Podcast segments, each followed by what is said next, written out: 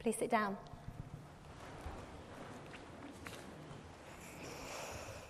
You won't be surprised to know that I've been doing a bit of a survey about what people think makes a good sermon.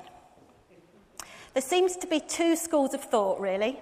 One is, among, one is from general congregations, and the other is amongst Baptist ministers. The first, the first school of thought amongst the congregations is a sermon, a good sermon, should have a strong start and a strong finish, and they should be as close together as possible. the thought amongst Baptist ministers, not only our own, and I did speak to the odd C of E person as well, but they tend to be a bit shorter, but we won't go there.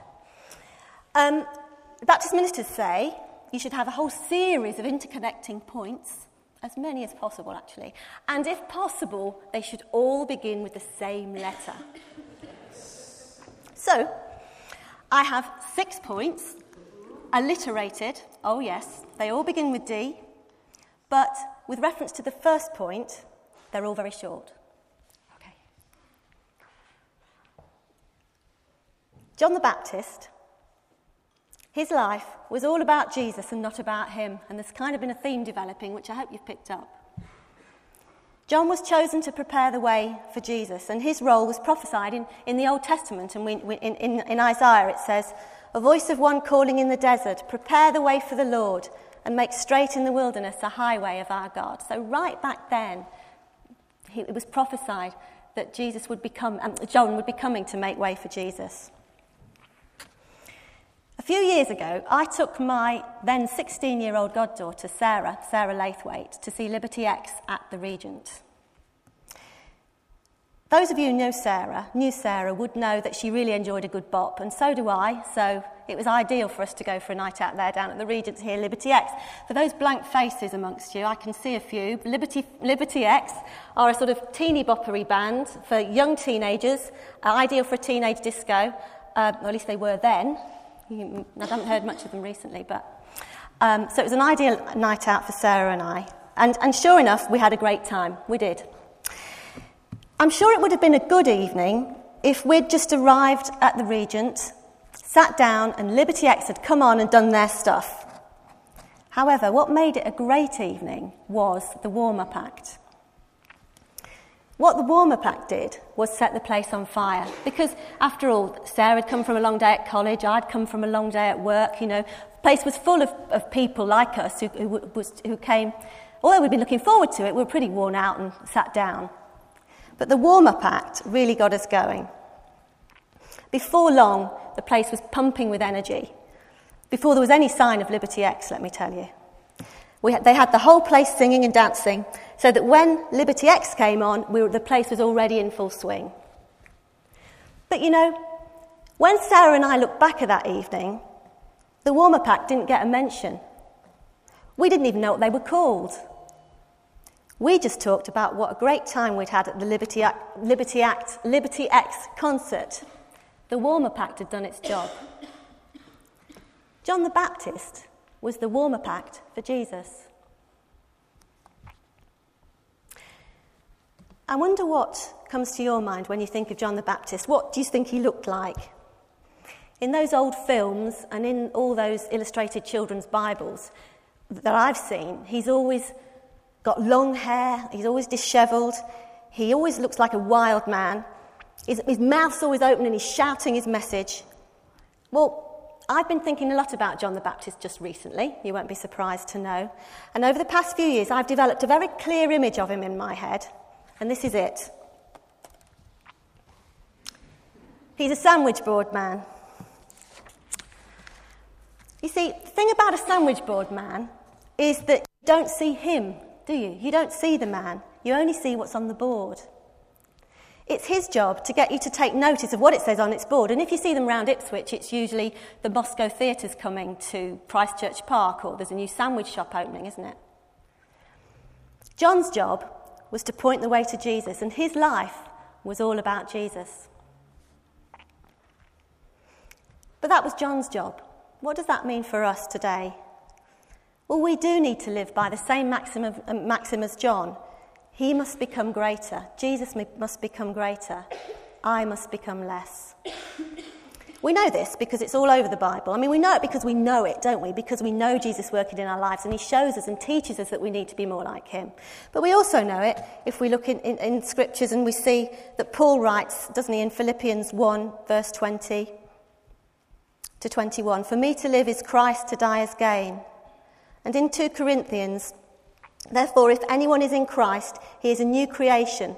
The old is gone, the new has come. That's 2 Corinthians 5:17. So our lives need to be all about Jesus too. He must become greater, I must become less. So, we've seen God chose John to, to make way for Jesus. His life was all about Jesus. What can we learn about the type of man he was that might help us to, to, to teach us in our lives to do it better? So let's look at some of the key facts about John's life. John was different. We know that John lived most of his life in the wilderness. And since he was, never, since he was a Nazarite, he never cut his hair. That was all part of the deal. And Mark tells us John wore clothing made of camel's hair with a leather belt around his, his waist, and he ate locusts and wild honey. He must have had a, a bit of a wild reputation because even Jesus said of him, John came neither eating or drinking, and they say he has a demon. He was certainly different, wasn't he? So this got me thinking about occasions where we might, be, we might see people who are different today. And a few years back now in Hollywood, there was a guy called Arthur Blessitt. He took down off the wall a four metre long wooden cross from the wall. He took it down and carried it on foot around the world because his life, he was trying to make his, to demonstrate that his life was all about Jesus. Since then, since he took it off the wall, he's carried it through, I've got to read this, 277 countries, islands, and territories. He has covered 32,580 miles by foot, was once in front of a firing squad, and was arrested 24 times. Quite a journey. He crossed 49 countries in a state of war and walked through Poland with 70,000 other people. Blessitt is in the Guinness Book of Records for, his, for the longest journey on foot, by foot, in the world. So, what he did was a powerful witness to many thousands of people. And I saw him myself, I remember, in the Midlands uh, a, a, while, a few years back now. And I remember that his witness spoke powerfully into my life then, and I still remember it very clearly today. So I guess the question we have to have to ask ourselves is how willing are you to be different for Jesus? I guess not many of us will be asked to do something as major as carry a four metre high cross around the world. But are you willing to do something that makes you stand out from the crowd in order to point to Jesus? Are you willing to be the only one who maybe, I don't know, doesn't swear, doesn't gossip about others, doesn't drink too much, doesn't climb the career ladder at all costs? What are you willing to do to be different for Jesus? Okay. Second D, John declared the truth about God. John challenged the crowds and said they had dark hearts and were a brood of vipers in Luke 3, verse 7. He took a personal risk in doing this. You can imagine it wouldn't be popular, would it? But he was willing to act in this way because what mattered to him was Jesus, and his life was all about Jesus.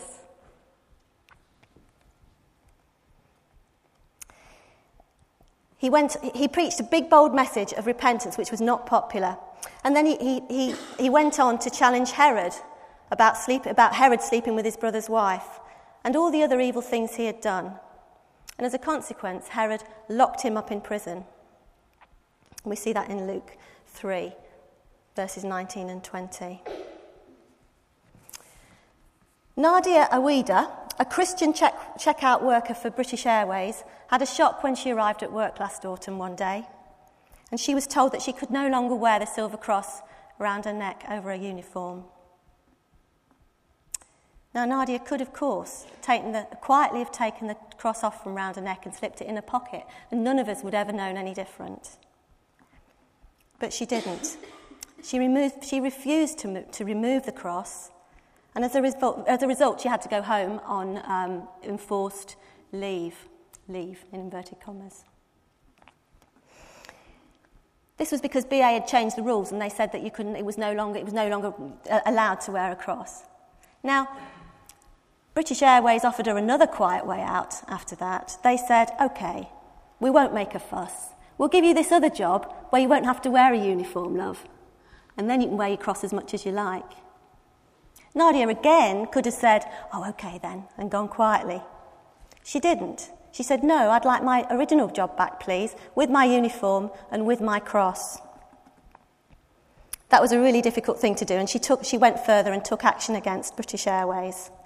And after a long battle and lots of press coverage and financial hardship, which she couldn't, she couldn't afford, it was, it was difficult for her, Nadia won the case. And British Airways have now changed their rules and they allow their staff to wear a cross over the uniform. Nadia said, after all this, she said, It is important to wear the cross, to express my faith so that others will know that Jesus loves him. I think she paid quite a high price for being willing to declare the truth about God. Would you be willing to do that? I wonder if I would. Would you be willing to declare, to speak out about Jesus as a, pers- as a person at a pers- at personal risk, maybe of embarrassment or loss of faith for Jesus? Would you do that?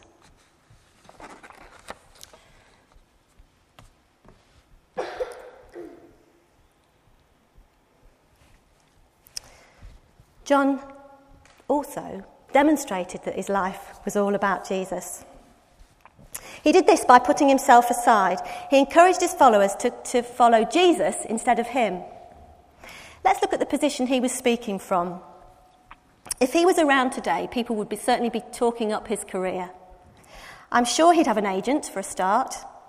He'd be invited to those huge, big, those big Christian conferences across the world, you know, like Soul Survivor that we go to, and um, Hillsongs Australia and Spring Harvest and all those big uh, Christian events, I'm sure.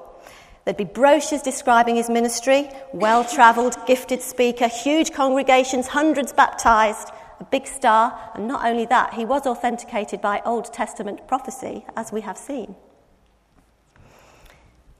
Yet when John heard of competition, the new guy in town over the river, Jesus, baptizing people, he didn't hesitate to put himself aside completely and encouraged his followers to follow Jesus instead.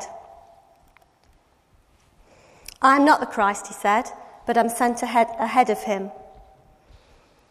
And John says of Jesus later, He is the one who comes. Um, he is the one who comes after me, the thongs of whose sandals I am not worthy to untie. A man who comes after me has surpassed me because he, has, he was before me. I myself did not know him, but the reason I came baptizing with water was that he might be revealed to Israel. This wasn't some half hearted acknowledgement that another important speaker and baptizer was on the scene. No, he speaks of his own insignificance in comparison with Jesus. His role is only to point to Jesus and to prepare the way for him. How does your life demonstrate that it's all about Jesus? Don't we care too much, a bit too much, about our position? Are we taken up with establishing our own reputation amongst others? Or are we willing to say, He must become greater and I must become less?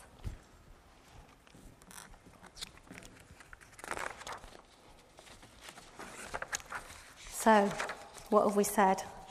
We've said John was different. He was a bit of a wild man. John declared the truth about God. He was willing to say unpopular things because he was all about Jesus. John demonstrated that his life was all about Jesus by sweeping himself aside when Jesus came on the scene. John was also very determined.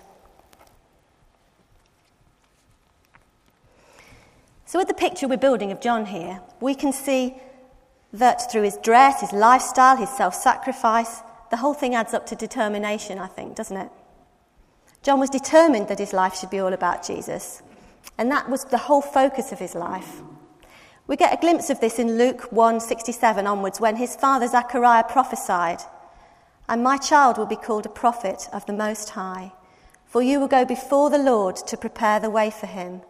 And then in verse 80, the child grew and became strong in spirit.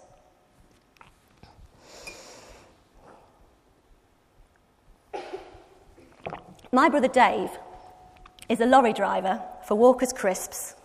He drives those enormous articulated lorries that you see steaming around the M25. But there's something about him in this role that sets him apart. You'll see why. He is determined. You may know about the spy in the cab, the tachometer, which uh, records every detail of a lorry's journey across the country. It measures far more than speed and working time, I can tell you. I know a little bit about this. It also logs how heavy the driver has, is on his right foot. It, it, it measures whether the engine revs are too high, how much diesel fuel is used. And walkers don't only look at the tachometer, they also look more broadly at the behaviour of their drivers how smart they are, how, how, how much sick leave they have, whether their timekeeping is any good, and they're very fussy about health and safety regulations. I know he has to be very careful how, that he holds on to the metal rail when he climbs out of the cab, because if anyone catches him, anyone sees him not holding on correctly when he climbs out of his cab, he'll have points docked. So it's a very detailed, he's under very detailed scrutiny. Now, Walker's Crisps, as I say, take all this stuff very seriously. And they offer various awards. There's regional awards, local awards, quarterly awards, but the big prize is the National Annual Walker's Top Driver Award. Now, Dave, my brother, is determined and he is really focused on this award. And in the sphere, of his working life, his day is all about getting full marks for his driving. Every moment of the day, he is conscious of his driving record. He drives hundred mi- hundreds of miles a week, and everything is done with his prize in mind. He doesn't take holiday if it means points will be lost. He will travel home late or stay away rather than be tempted to speed or even to over rev the engine. His working life is totally focused on his determination to be the best driver he can be. Everything in John the Baptist's life was focused on being all he could be about Jesus, being totally about Jesus.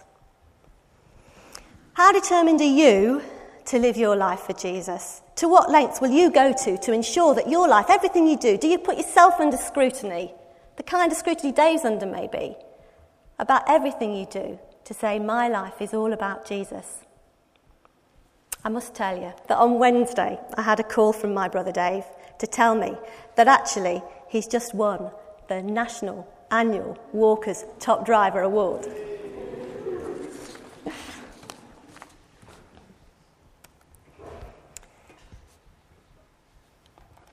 There was something else John did that, if, I suppose, with the picture we've been building, might surprise us a little.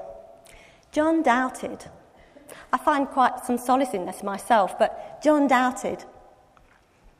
When he was in prison, John sent a message to Jesus saying, Are you the one to come, or should we expect someone else? This is surprising, really, when you think what John had experienced and what he'd seen. Because in Matthew 11, verses 2 and 3, we see, no, in John, in John, we see that God had said to John, You'll know when the one who is to come is here because you will see the heavens open and the, a dove landing, the Holy Spirit coming on him like a dove. And John had seen that. And yet, still, he sent a message to Jesus saying, Is it really you?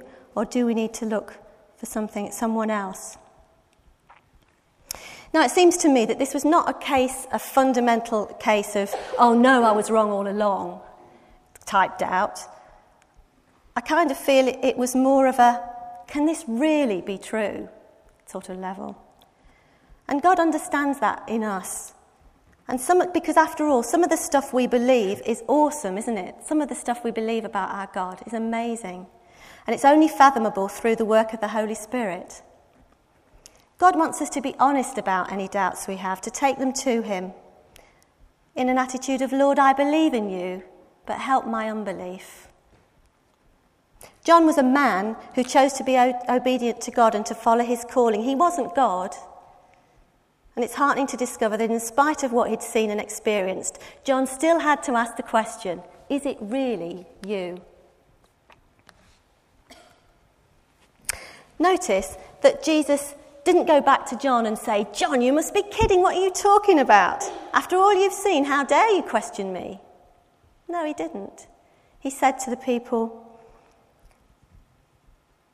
he said to the people, Go back and report to John what you hear and see. The blind receive sight, the lame walk, those who have leprosy are cured, etc.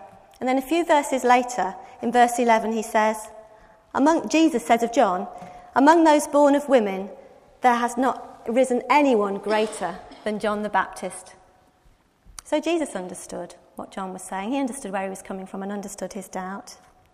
And I wonder I ask myself this question too. How do we face up to doubt? Are we willing to admit it, discuss it, own up to it? Do we take it to Jesus and ask Him to help us out with it?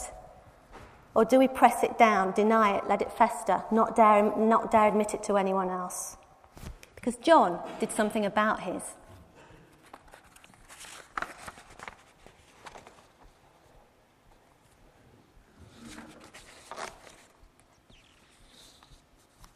The last thing John did was John died. John paid the ultimate price to gain the ultimate prize. So we can see that living a life that's all about Jesus is not by any means a guarantee of a trouble free life. Things got very sticky for John, didn't they? As we've seen, John fell out with Herod and was thrown into prison. And later, he was, he was beheaded and his head brought in on a platter. A grisly end indeed. And in some senses, of course, John had died long before. He'd died to himself. He was a Nazarite, which meant he was totally committed to God from, from birth. He had died to selfish ambition, died to his reputation, died in order to gain eternal life.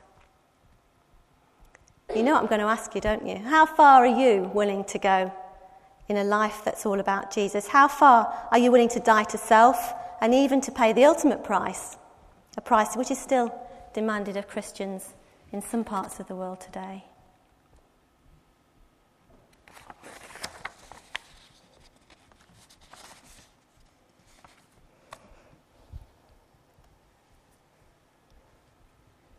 So, how can we make Jesus number one in our lives? The first step is to see clearly, from the, as we see clearly from the example of John, is the need to acknowledge Jesus for who he is. John, a mere mortal, recognized who Jesus was, the Messiah, and then took his rightful position in comparison. And at the start of this service today, we sang and we worshipped God, didn't we? And, we, and the youth band sang, How Great is Our God! And we went on to worship Him further, singing about His creation, His love for us, His power at work in our lives. And once we get the difference between us and Jesus in perspective and grasp the reality of what he did for us, how can our life not be all about Jesus?